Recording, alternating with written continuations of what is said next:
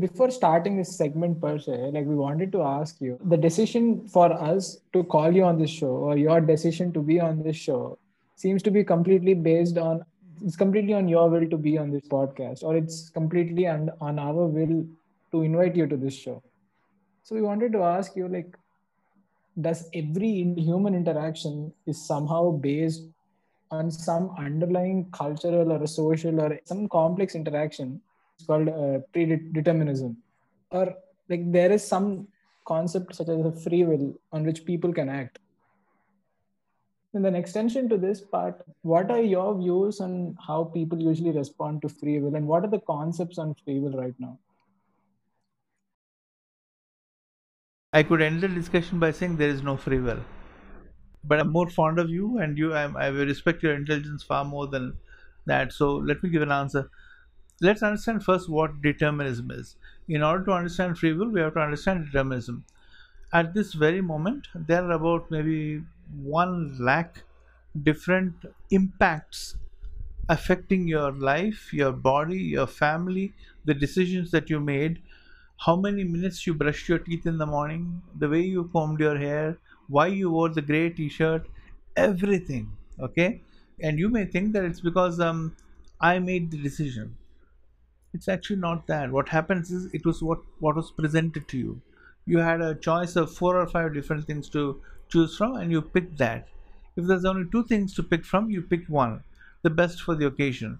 Determinism essentially is saying you'll make a choice and people say no no i'm i'm earning good money and everything and i'll say who's the finance minister of india who's the prime, prime minister of india what's the gdp based on all these things what did your father do for a living? And you may say my father was a contractor. Okay? Did he do well? Say no, no he did very well. He has we have 10 buildings around the city. At that point i can say that okay so you have uh, airpods at home. Yeah i have airpods. You have an iphone at home. Yeah yeah yeah i have i selected it myself. I said did you select it?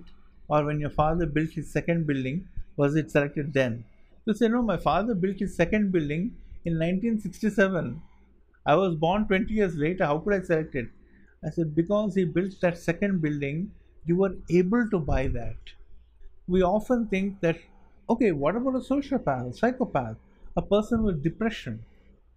How much control do they have over the choices, over the things that they do every single day? Normally, if you brush your teeth for about two hours, two minutes and 45 seconds, not two hours, one day you get up and say, It's getting really boring. I'll reduce it a little bit. I'll go faster. Two minutes and 20 seconds. In one year, you're sitting in the dentist's office what happened? Did you free will? Did you select to go to the dentist or determinism? You decide, you just got bored of brushing your teeth, okay? And genetically, in terms of DNA, your family, the jaw structure, there is less calcium, tendency towards demineralization in the teeth, and because of that, most males in your family end up seeing a dentist by the age of 27, 29. So, how much free will is there in this? I went and saw a dentist. No, we have to go back generations. I'm not saying there's no free will. We all have free will based on certain parameters.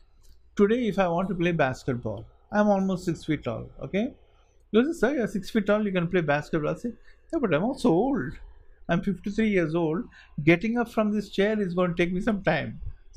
Throwing a ball into the hoop is going to be very difficult for me. You know, I'll be sitting in this chair for many days after that. Your decisions will be determined on the parameters of genetics, social, financial, familial, every possible parameter you can think of. The love that you got as a child, the uh, the amount of money your parents earned, the type of schools that you attended. There's so many parameters that either confine or restrict you in terms of what decisions you make. That is what determinism and free will is. Okay, I'll, I'll make an offer to all of you. If you want to experience something close to free will, okay, become aware of the restrictions that are in your life. Okay, this is what free will and determinism is. Determinism is there are more things at play in your life genetics, financial, almost two, three hundred years of financial success or failure within your family. Okay, two to three hundred years of mental and physical health. Almost every human being, there's a spectrum of mental health. Let's say on this side, it's illness, mental illness. If I go extreme this side, you'll see schizophrenia, suicides, things like that. If I go to the extreme to this side, positive feelings, good relationships, um, openness to relationships, not very neurotic. You all have heard of neuroticism, being a neurotic person. You know what that means? It means you feel guilty even if you haven't done anything. Okay? Somebody looks at you the wrong way, you immediately think you have done something wrong. That's neuroticism. Psychoticism is the extreme of neuroticism. Okay, so this is the positive parts of mental health is on this side of the spectrum.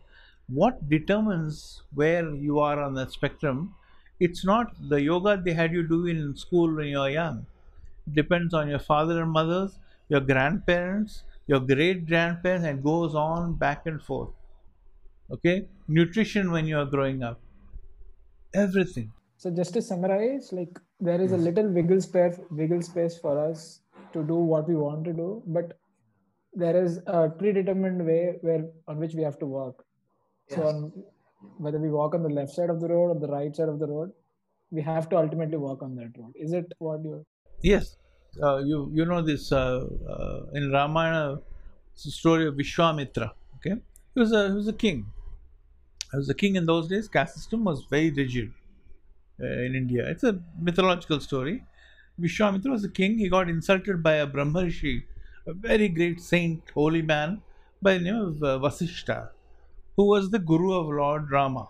Okay? So Vishwamitra, he goes, he wants that Vasishta's cow, gets insulted. He said, okay, I'll also, and he gets defeated by Vasishta without even a war. All his weapons don't do anything. Vasishta just stands there, you know, with his hands prostrated. And Vishwamitra is trying Brahmastra, all these nuclear missiles. Nothing happens to this old man. So he decides, I'll become a Brahma Rishi. What he's saying is, when he says, I'll become a Brahma Rishi, I will transcend the rules of biology, physics, chemistry, earthly rules, universal rules, that which limit us, birth, death, all this. I'm going to transcend it. And I'm going to become a Brahma Rishi uh, I'll be a living sort of God, okay? And he does it. So that story is about Vishwamitra is about he had that one percent, right? You have ninety nine percent which you can't change. It is what you have been given in your life, the cards that you've been given. The one percent, if you use it correctly, you can transcend the limits of the universe. That is the message of every story, every mythological story in every country. Don't underestimate that 1%. Don't go to a psychiatrist and psychologist who says, No, no, no, your father had a problem, you also have a problem. Yeah, you can't do anything. I'll give you this medication, you take it. No, that 1% can overcome the 99%. Understand the power in that 1%. Okay? So let's talk about what some people imagine when they listen to the word addiction. Plants have evolved to develop neurotoxins as a defense mechanism, and we humans have evolved to counter exploit those drugs. Drugs can start as an easy way to escape your sorrows, experience a high, but they can quickly make your life worse. Why is it that some people can drink socially or use drugs for a recreational purpose and it doesn't affect their lives, while it is different for the other cases? My favorite topic, actually, addiction is one of my favorite topics. My favorite people are alcoholics and drug addicts, actually. I love them very much. Not because I just love them, because nobody else loves them also. It's very simple reason. What is addiction? It's because it's the limbic system of the brain, the pleasure center of the brain. Let us say that you had a very severe headache, okay? And I put a small uh, tablet on the table. I mean, not just migraine, it feels like I put a bullet in the head. You're in pain I put a small tablet, okay, Atoshine, Atocoxib, something like that, and I say, take it and you take it, and you feel great. You know, hero to hero, you're, you're you feel great. You're not your headache is not just gone. You feel you can fly. You feel wonderful. You're at peace. what is the chance the next time you get a headache and I give you a strip of 10 tablets like that, one is missing, what is the chance, 1 to 100, that you are not going to take it? Because I'll tell you one thing. Okay, I say, hey, don't take it again. Huh? It's not polite to take these things. You know, people don't respect people who take these tablets. So try to bear the pain. When we talk about addiction, we always talk about the substance. We talk about alcohol, cocaine, marijuana, heroin, coffee, benzodiazepines. We don't talk about what caused, why we're taking those things. So now, the next three, four days later, you're feeling good. Suddenly, that same headache comes. What are you going to do? We will take another tablet. You're going to take another tablet. You're going to pop another tablet. You may pop. Suppose if one tablet doesn't work, you'll take two. So what I'm saying is that now what happens is that in society, if what you're taking, this taking of these tablets, is a taboo, you'll hide it. You'll keep it in your pocket. You know, you'll cough when you're taking it. you'll put in your mouth, drink something else.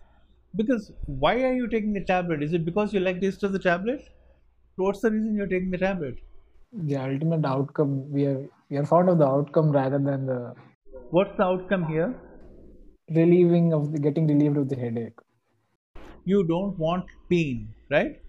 If you ask any addict why they took any substance the first time, they will not tell you, I like the taste of whiskey or I like the smell of the cigarette. I had a gentleman who was an IAS officer. Okay, whenever he used to come to me, he used to uh, drink, you know, once a week, whatever it is. We developed a system in which he could drink every day a certain amount. He'll keep the bottles in his bedroom at home. He'll keep the two quarter bottles in his the commode in the tank. He used to open it. Used to keep it. Every alcohol does that. Every alcoholic. Okay. Uh, so he had certain ways. the first time I met him, I said, told his wife, ma'am, just clear out the bottles in his tank. So what tank? So the tank on his commode. He has a separate room. He said, why would he keep it there? I said, it's the, it's the favorite place of alcoholics because nobody will look there. My point was this now we've got a system in place where he has a little bit every day. And it's a secret. His family knows he's having it. Goes into the room, he drinks, he sleeps. Everything is controlled. He may die earlier. We don't know, but we can't stop the addiction. When you talk to people, the difference between calling them an addict and a non addict is this okay? The intensity of the disease the aggressiveness of disease. If you're talking about a lymphoma or you're talking about cancer or diabetes. Why is it that if i take two diabetics one of them he started with the you know he had type 1 diabetes he started with the insulin when he was 10 years old. He didn't eat sugar and sweets and all that but he had to take uh, insulin at the age of 10 another guy is 70 years old and he takes some metformin you know, diabetic medication, oral medication, once a day or twice a day at the age of 7. Why? It's not because one is a better person, right? It's because of the aggressiveness of the illness. It's the same thing with addiction. Addiction is not a psychiatric problem, let's understand that. Addiction, when it continues, there is an erosion, a wiping away of morals. The man who loves his daughter and son, he suddenly he can't find 200 rupees to go to the wine shop. So he'll go to his daughter's when the daughter's not home. 10 year old daughter, he'll go into a piggy bank, he'll break it and take out 200 rupees because he just wants that warm water in his mouth. This is a disease. You're treating a disease. If you go to any hospital in the world and there's an alcoholic in the bed and doctors are on rounds, the doctor, senior doctor will say to the junior doctor, hey, eh, he's an alcoholic, yeah, his liver enzymes are this we treat him as if he committed murder and then he raped three people. It's not a crime. He has a bio, psycho, social, familial, financial disease. It spreads to every part of his life. If the same person was, was found to have cancer, you'd say, Bichara, you poor man, he has cancer. But if he has alcoholism or drug abuse, we say, look at him. Look at how he's behaving. We do that even in the mental and psychiatric hospitals. We have not yet to this day found an effective way of treating addiction. If you go to rehabs, they put the guy in the center of the room, they all yell at him. They'll trip him and make him sit in the center room. This could be a guy with a PhD in engineering, he's a 50 year old man. They tease him, they taunt him. These are the people who are running the rehabilitation center. We must get a more awakened, uh, enlightened understanding of addiction. These are people who are suffering. I've heard many people who are suffering from addiction who say to me, My friends, my enemies, I don't mind if they get heart attacks, if they die, but one thing I don't want them to have is an addiction. It is the worst thing they can possibly have. Because what is right and wrong is lost, up and down is lost, right and left is lost. So, how do you think pop culture and uh, movies regarding drugs they influence the present generation? I think they're making it okay to have an addiction there. It's called making something romanticized. You know, Arjun Reddy, what is it, Kabir Singh?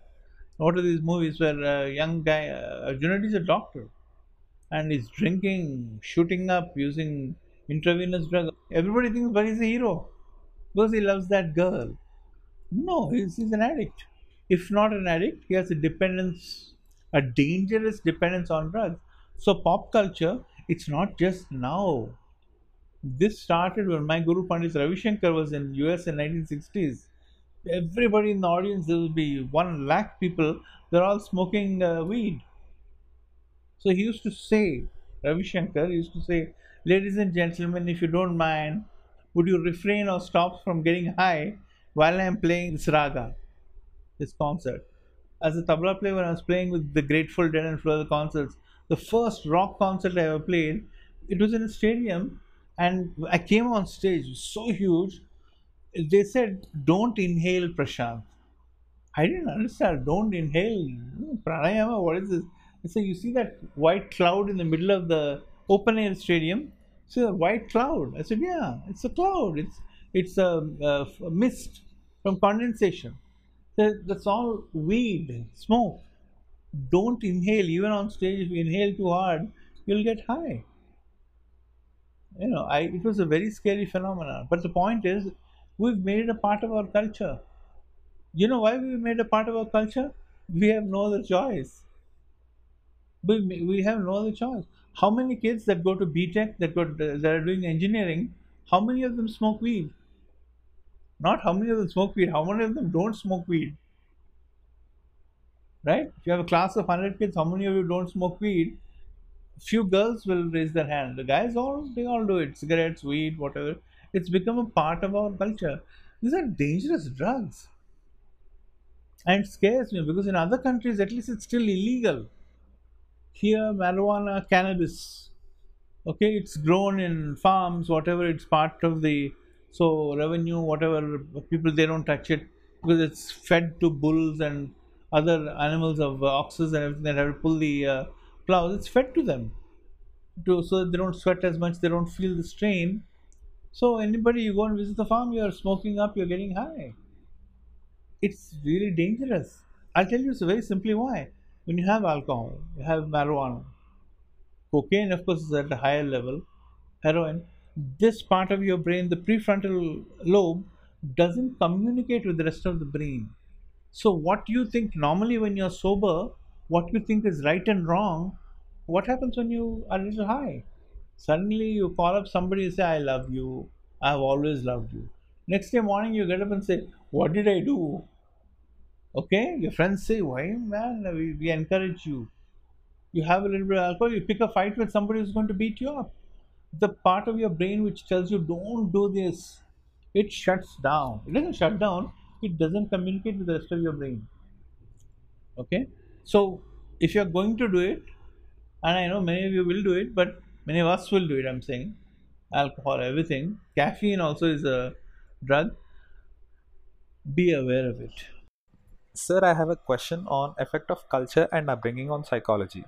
I think you can answer this better as you practice in both India and US. In West, the society is individualistic.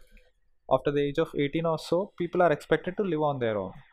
Whereas we, in India, tend to have a collectivistic culture and parents take responsibility of their kids for a much longer time.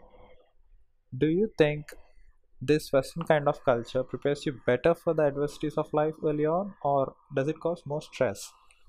How do you see the effects of these different cultures on psychology?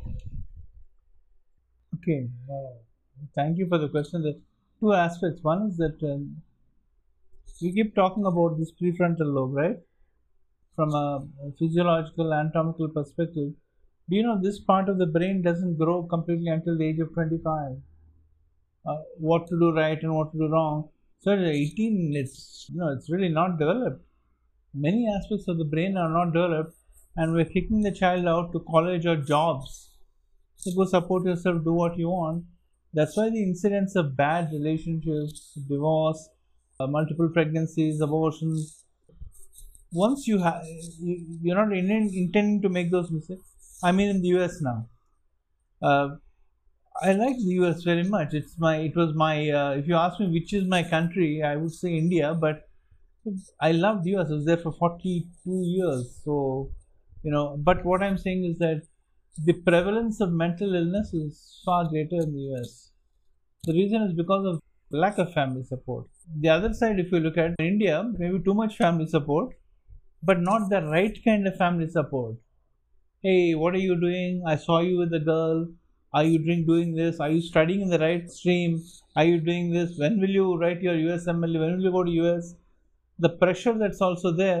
In the US, there's really no pressure. You do what you want, date, smoke, rent a flat somewhere, go to college where you want. It's up to you. If you're going to college, parents will pay. But in India, you do what you want, but as long as we are also in line with that. Okay, so there's a certain pressure to not reveal yourself. What if there's a sexual orientation difference? What if you're bisexual? What if you're uh, gay? What if you're lesbian? How do you reveal this to your parents? Much of your time is spent in hiding things. You know, you have a separate folder on your phone for all the pornography. You know, everything else your, your life is a secret. Things which are normally seen as healthy in other countries, we consider taboo or secret here. That's only in the last uh, three, four hundred years. Before that, we were quite enlightened about all these things. So when people say, for example, that uh, there are more divorces in India than in US, that's not true. Those are just things that people say. The reason there are more divorces in US is this. It's very simply this the US lifespan is considered 75 years, 68 to 75 years. They believe be happy in your 65 to 75 years. Don't be stuck with a partner who is, uh, I'm not agreeing with this or disagreeing. Don't be stuck in a marriage or a job or anything where you are miserable. Explore your life. You have one life. Here, what do we say? No, no, next life I'll come back and I'll marry this person or that. So, there's some parts where we enable people here to continue in misery. Shouldn't coming out of the closet and accepting one's sexual orientation be easier? With all the stigma there is, isn't the society depriving them of having a happy life? Just 20 30 years ago, we gave voting rights to certain people, reservation was put in place. In other countries, based on the color of your skin, uh, you are allowed to walk on the same side of the street as a white man. It's a process. It's a process. And coming out of the closet or you know um, being able to be proud about your sexual orientation it's a process the funny thing is that all these other things were not there thousand years back. You know, black man wanting to vote with the white man dalit wanting a vote with the what other caste. But this has been there that multicolored flag uh, gay trans everything. It's been there for thousands of years. But now we're shocked. Because it, we don't have any technology to understand it. And the people, even young people, what I am finding, many of my patients who are very open about it, very liberal, very, you know, uh, they in secret, they don't like it. I do have patients who are going through, uh, they're transitioning from male to female or female to male. Uh, they're like my children I saw them when they were when they first came and when they were going through the difficulties, and I had to get them the right doctors to go through the surgeries, and now they have reached a certain destination. Uh, we will get there. We'll get there. The reason is this: the only thing that has been a very secretive thing for thousands of years. It's not religion. It's not politics. It's human sexuality. We put a taboo on it. It's the most basic thing Okay? Being without clothes is a taboo. Know, what you do under the covers is a taboo. Who, what you think of when you're under the covers is a taboo. Who you think of is a taboo. So we have to get rid of these taboos and we have to grow. And that's why those who are on, let's say, the other side of the road, who might be gay, lesbian, bisexual, whatever it is, transsexual, queer, however they may uh, identify themselves, um, they're fighting hard. They're fighting, you know, uh, the correct pronoun to address them. They're, they're shouting louder so that we grow up with our, our minds open. But it is, I know the trauma that they suffer, it's because it's a part of them, they didn't choose it. It is the way they are born, and we are we are we are negating we are saying that the way you are the way you are as you are born that itself is wrong. But there is treatment for that we can make you like us. And uh, so we're getting there we're getting there slowly Sir, I would like to know your opinion on religion in psychology. In the current age, we achieved and understood so much with science and technology. However, we also know we are not the masters of nature, and it is made very clear by this pandemic. So, in this context of scientific world, what do you think is the role of religion in human psychology? How to rationally deal with religious beliefs? i like the question i'll rephrase it let's take the word religion out okay how do you rationally deal with insanity and insane beliefs you can't religion is doctrine spirituality is a different thing even spirituality these days is becoming religious religion is what you call a spiritual bypass. It's like you had a bypass, right? Corollaries, corollaries are not forming, you have to put a, a stent in, you form a bypass. Same thing, religion is a bypass. You've done something wrong or someone has hurt you. So now you are seeking your answers in religion, but which answers are you seeking? Answers, it's called confirmation bias. Okay? Answers which will strengthen what you already believed. Okay? that person of that religion hurt me and in my religion tells me that uh, that person is a bad person my belief is getting strengthened we only worship we only believe things which just strengthen what we were taught by our parents and our grandparents look i'll be very honest i'll say it this way everyone is an atheist everyone is an atheist do you believe in the greek god zeus or athena or or, or, or whatever. You don't believe in them, right? Yeah. At a certain point, much of the world believed in them. You may like Lord Krishna, okay? You may like Rama. You may like, you know, uh, Allah Mia. You might like, you might like whatever it is, guys. You have your specific thing. Everything outside of that, the other 33 billion gods, you don't believe in them. You only have that one particular thing, which is again based on your projection of what you think a divine thing is like. So the whole thing is this that when you if you're going to believe something completely, make sure you explore it completely. But if there is fear, I, I don't disagree with his beliefs. My point is question things. But if when you question things you feel fear, question why you are feeling fear. The person says, No, no, no, you shouldn't say that, otherwise you'll lose your eyes. Are you praying to God are you praying to a local gunda? No, pluck out your eyes, you say something bad about him. Question your belief system. Belief systems have to evolve with the person's experiences. I think, uh, I think, uh, you know, once if you, you I think they say that you you can be made an atheist. You're born an atheist. Uh, it's very difficult to make an atheist from a person who's religious unless they've had the loss of a child, whatever it is. You made a very important point, which is that um, yeah, there's a procession, there's a progress now, uh, a process which were at one time used to say, you know, don't sweep in the night, you know, don't do this on a Friday, don't do that on Tuesday, don't do this, you know, early morning, don't. There are certain beliefs, and now we've questioned them scientifically, and they said the reason they said don't sweep at night was because it was only flame that you know candlelight that we lived by for thousands, you know, hundreds of thousands of years. And if you drop any gold, any money, anything valuable on the floor, and you sweep at night, then it's going to be gone. You lose your wealth. So wait until daylight. Uh, don't do this during menses. You know, it was scientifically founded. It was to make give rest to to at least at that one time we'll give them uh, whatever. Uh, the whole thing, I think, for me is this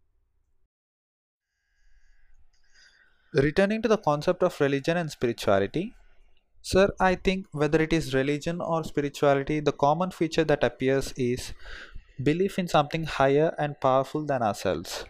It appears looking from outside. People inclined with spirituality or religion in face of adversity may be soothed by their beliefs and in feeling that the higher being does some greater good for them in the end. A person who doesn't have such beliefs may be more uncertain and anxious of his future. How do you think of this? Is any such belief concept explored in treating mental illnesses?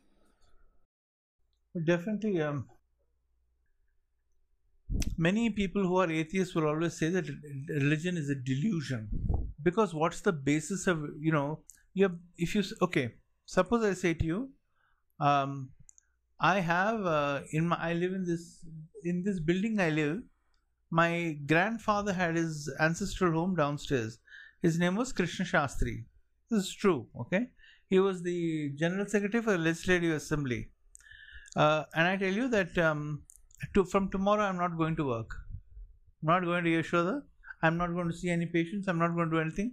This is so why? I said because i realize i believe that under the the cellar floor which is that dirt that my ancestors walked on there is a big rock with diamonds in it. It's solid gold about maybe 100 kilos of gold with diamonds emeralds rubies everything. It's there underneath that so I'm going to relax.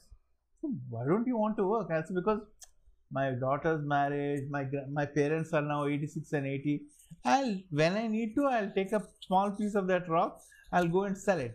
What would you say to me? I believe and you'll say sir how can you believe in this? You don't you know you'll say did you ever see this?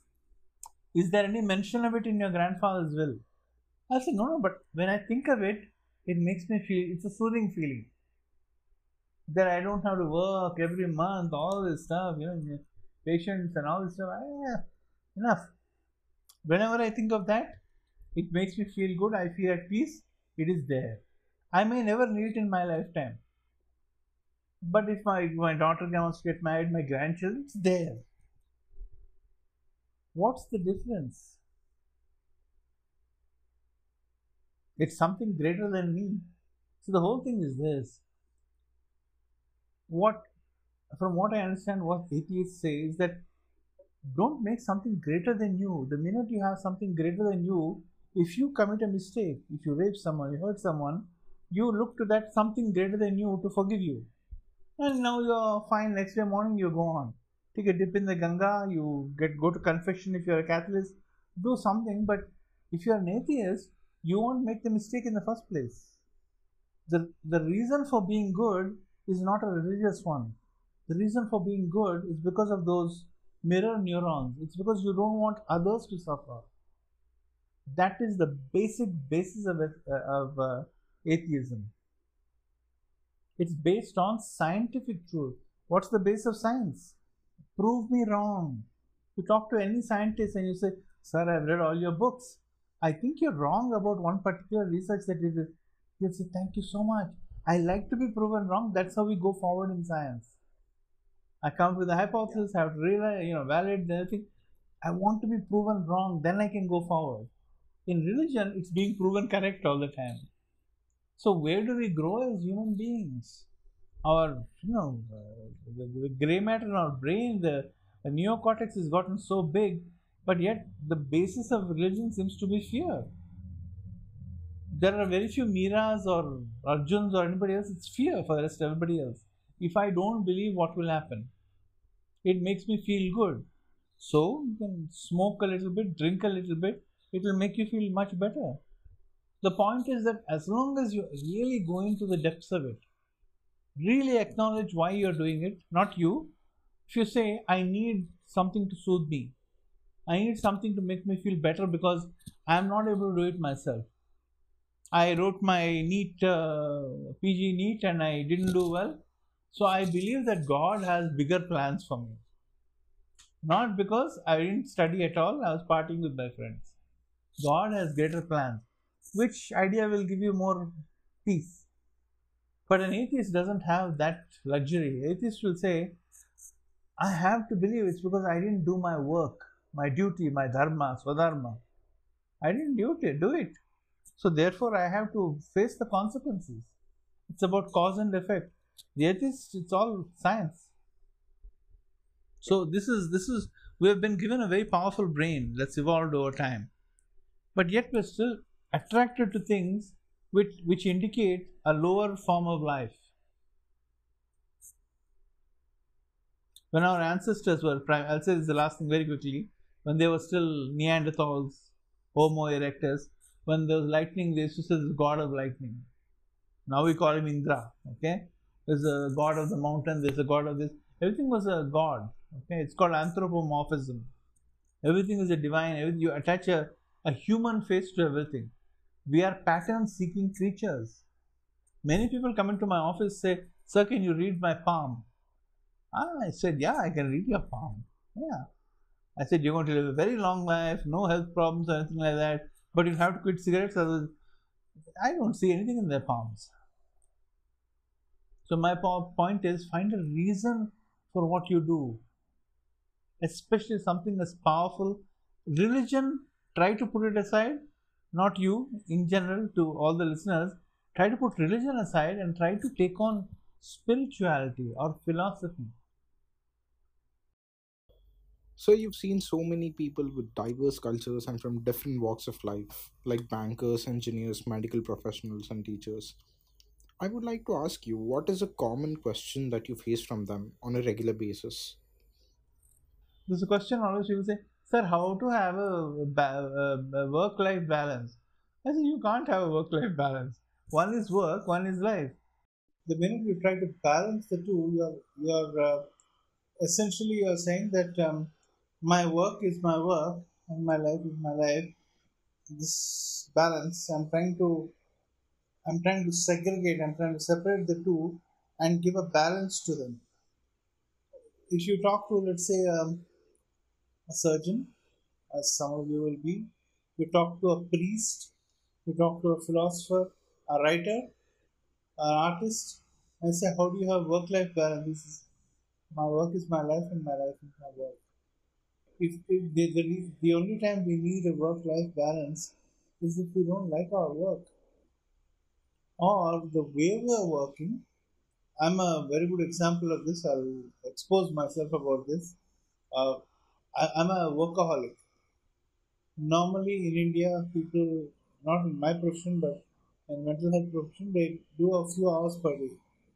I tend to do up to 12, 13, 14 hours per day. Because I love talking to people, uh, understanding what they're going through, my patients call me Nana, Appa, Dad, Pops. You know, and when they leave, they give me a little hug. Uh, fees we sometimes we said they can't afford it or forget about it. So you know, it's, it's it's a part of my life. I can never imagine saying, okay, I have to balance that with my life. Let's now talk a little bit about research in psychiatry Though there was improvement in understanding of brain, it appears there is no big innovation in drugs treating mental illnesses. Like the SSRIs were first invented in 1970s and are still being used without any major transformation. Sir, do you think the research in neuropharmacology kind of plateaued? Or is it something about brain? How do you think of it? I think one part is this that um, the in order how, how do you get a drug into the market? You have to do clinical trials right? Let's say that for example i'm trying to do a clinical trial okay with uh, this pandemic okay? I'm trying to find a, uh, uh, uh a vaccine for uh, uh, covid-19 i'll have a lot of people who will volunteer just because despite the side effects whatever it is they'll be willing to try you know because of because the positive effects okay? The positive outweigh the negative. Now suppose you are depressed okay? I take uh, 100 depressed people and 50 of them i'm going to give placebo. The other 50 i'm going to give them the actual antidepressant. What if one of the 50 who gets the placebo, one of the, what if they commit suicide? It's very difficult to do controlled clinical trials with people who have psychological illnesses. Okay, I don't want, I don't like calling it illnesses. I like calling it uh, emotional disorders. Okay, uh, so it's very difficult. It's a very dangerous thing. The the reason you all know this thing, right? You all must wonder why is it that people who have psychology, why is there such a stigma about mental illness? Right? Only recently I realized my cousin was the superintendent of uh, Erragadda Psychiatric Hospital. And when I arrived in India, I went to see him because I, you know, I wanted a job. Please, I went to this place, I went to Asha, everything. I said, you've got a four-page resume, you're a bit uh, overqualified.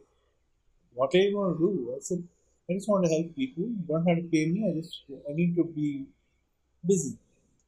So nobody me. My cousin, I, I noticed the people there. He's a very compassionate, Dr. Anand. He's retired now. He's a very compassionate person. I noticed that the way they were treating the patients is as if it's a jail. Is not about arrogance, not about IMH. For a long time, whenever you had a psychiatric illness, you were not given treatment through Ayurveda and all these things. You were essentially treated bhutalu, you know, you're, you're condemned, you're possessed, you're tortured. You are taken out of the village, you are put in a place separate from your family. Essentially, you are punished. You are treated the way that you treat someone who is a, a criminal today. This happened for the last 1500 years. So now that is ingrained in people's psyche, right? So now when we say you want to see a psychiatrist, say, hey Babu, no, no, no, no, I don't want to see that. I don't want to see a psychiatrist. He's going to admit me, he's going to torture me, electroshock therapy, electroconvulsive shock therapy, this, that, you know, electroconvulsive shock therapy, you don't feel any pain. You know, so you asked me about the recent, uh, this is the main reason why we have a stigma. Now, about uh, new techniques, the only new technique we have now, ketamine you all heard of, right? Drug use is called special K. They found special uses for uh, ketamine you know, in reducing depression for uh, patients who are suffering from major depression and suicidal disorders.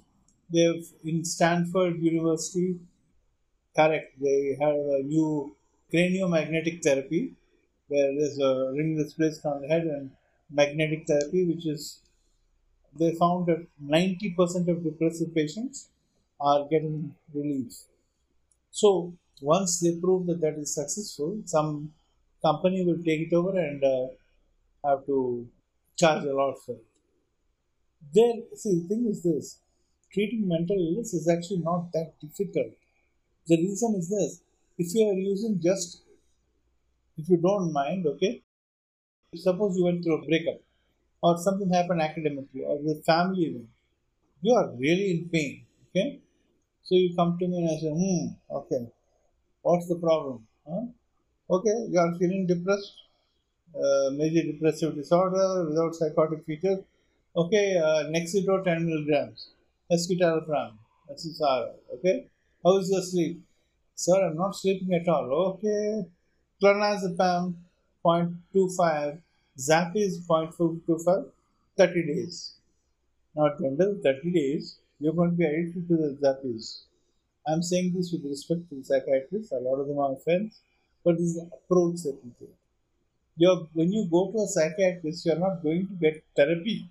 You're, you're going there with the for Zappies, for clonazepam, for escitalopram, all these things. They are doing their duty. Okay? They are hoping that you know that.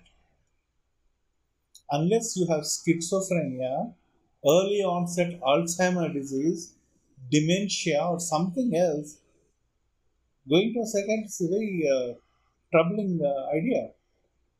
If you have a problem, you have to talk to people about it. You have to find the root.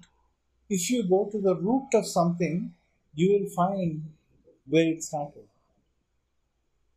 absolute root. I don't mean, okay, if I'm feeling anxious, If you're feeling anxious, where did this anxiety start? How old was I? Okay, my father used to yell. My mother used to up. You go to the root of something and let and start experiencing anxiety. And when you experience anxiety, tell yourself, this is not killing me. I'm willing to experience this. I want anxiety. Come, come, I want it. It will not come. I want to feel depressed. Where are you come? Essentially, what, what I'm trying to say is that ketamine has come out, a few things have come out. Drug companies do not put much effort into uh, getting new medications for psychiatric patients for one simple reason. A psychiatrist will not prescribe a new drug for a patient because patient will reject it. If you are taking escitalopram or Nexito or what Zappy it's anti-anxiolytic or anti-calmancer, they want to take that. They are comfortable with that. They are addicted to it. What they need is therapy. They need interaction, human interaction. So, like, uh, since we are discussing about research, like, there's one more thing which I would like to ask you because uh, you have been practicing as a psychologist in the United States for almost 30 years, and now you have shifted your practice to India.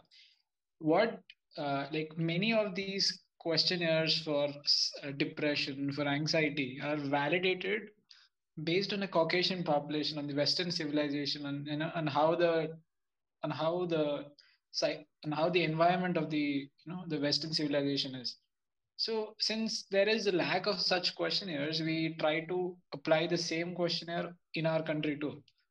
So what difficulties like how relevant are those questionnaires to our country when especially when we're dealing with the rural population of our country?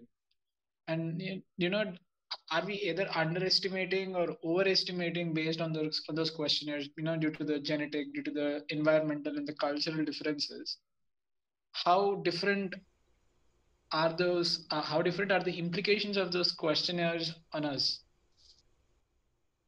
suppose you have a toothache okay and uh, you say what's the difference in the toothache that americans feel and the toothache in what indians feel pain is pain okay we have to understand one thing what is pain? Pain is part, it's two things. It's, it's not just one. Psychiatric pain, emotional pain. It's made of two things. One is it's functional, okay? In emotional distress, what you are looking at is not structure, but function. How functional is a person? How are they functioning? See, we're talking, you asked about cultural differences, right, Ankit? you asked about cultural differences. I'm saying that the point is not about just testing. We've already gone beyond testing. We have Indian tests for Indian people. In certain areas, yes, we're still using what's called thematic apperception test, Rorschach, all these things. If a clinician, if a clinician can't sit with a patient, if suppose you come to me, and not you, but somebody like you, comes to me and say, I'm, I want to die, I'm feeling depressed, I'll say, okay, I will give you a test for depression, let's check first. How does that sound to you? That's ridiculous, right? That's what we're doing now. If you come to me and saying, I am very anxious, I'm very uncomfortable in social situations, instead of, okay, let's talk about it, I'll say, okay, I'll give you a test for social anxiety because that test costs 5000 rupees the depression test costs 5000 rupees whatever so we have to we have to grow beyond that that's the reason we are depending so much on testing in india i'm very much against it i think it's a i think it's a fraud okay in certain situations like a 38 year old woman she is not able to maintain her marriage because basic issues she is not understanding Husband says, uh, put the water on the stove. Please, can I have coffee? And she doesn't understand it. There's, a, there's some neurological damage. There, we can do some testing. Find out which part of the brain is it uh, is it MR, is it mental retardation, borderline intellectual functioning. That we can find out. But if a person is suffering you don't have to give him a test to. These days, psychologists, I'm, I'm not a psychologist, I'm a psychopathologist. Okay? It's a physician with a, it's a doctor with a PhD who wants to do both therapy and medication. So my point is this that we need more of this field in India. When I arrived here and I brought my resume to I was the only one, I think there's only one other person. You're, you're talking about bias in testing. There is bias in testing, but we have tried to, in India, we have now created enough testing where there's no more bias. It's not there. If it was there, then, I mean, you know, IQ to personality test, everything we have created testing just for Indian population. But again, here is the problem. Even in Indian population, if you go from here to north northeast, there'll be a different story. If I show you a picture and say, tell me a story here, northeast people will tell you a different story from people in Kerala. So we have we're so diverse, so wonderfully diverse that each state, each region may have to develop their own. Okay? So we need what's a, it's called a universal projective and these type of tests. But apart from testing doctors, I mean psychologists or psychopath, you know, psychopath, but psychiatrists need to depend on their gut instinct. Work on your gut instinct. Ask the patient questions there there's no bias. If you're asking just that patient about what they what they're going through, there's no bias. I don't know if any of you are going to are even thinking about going into psychiatry. Please think about it. If you're any of you are thinking of going into psychiatry, go into it but give it your all, hundred percent you will do better than any orthopedic surgeon, neurosurgeon, anybody. Because you went into it by choice, it's your profession, especially if you have been hurt in life. Okay, if you have felt pain. Okay. I don't know if I answered your question, but Yes, sir, you did. It's great to know that we have scales for our country too. we do. Oh, absolutely. Yeah. For every for every test, we have a we have a scale for. We're not using IQ tests that are made in America. We're not using using projective tests that are made in America. We're not using personality tests. That's very important. That are made in America. Well, you know, we have our own. And we also take note of the caution that you made that we should not use them, you know, we should use them judiciously. Yes, yes.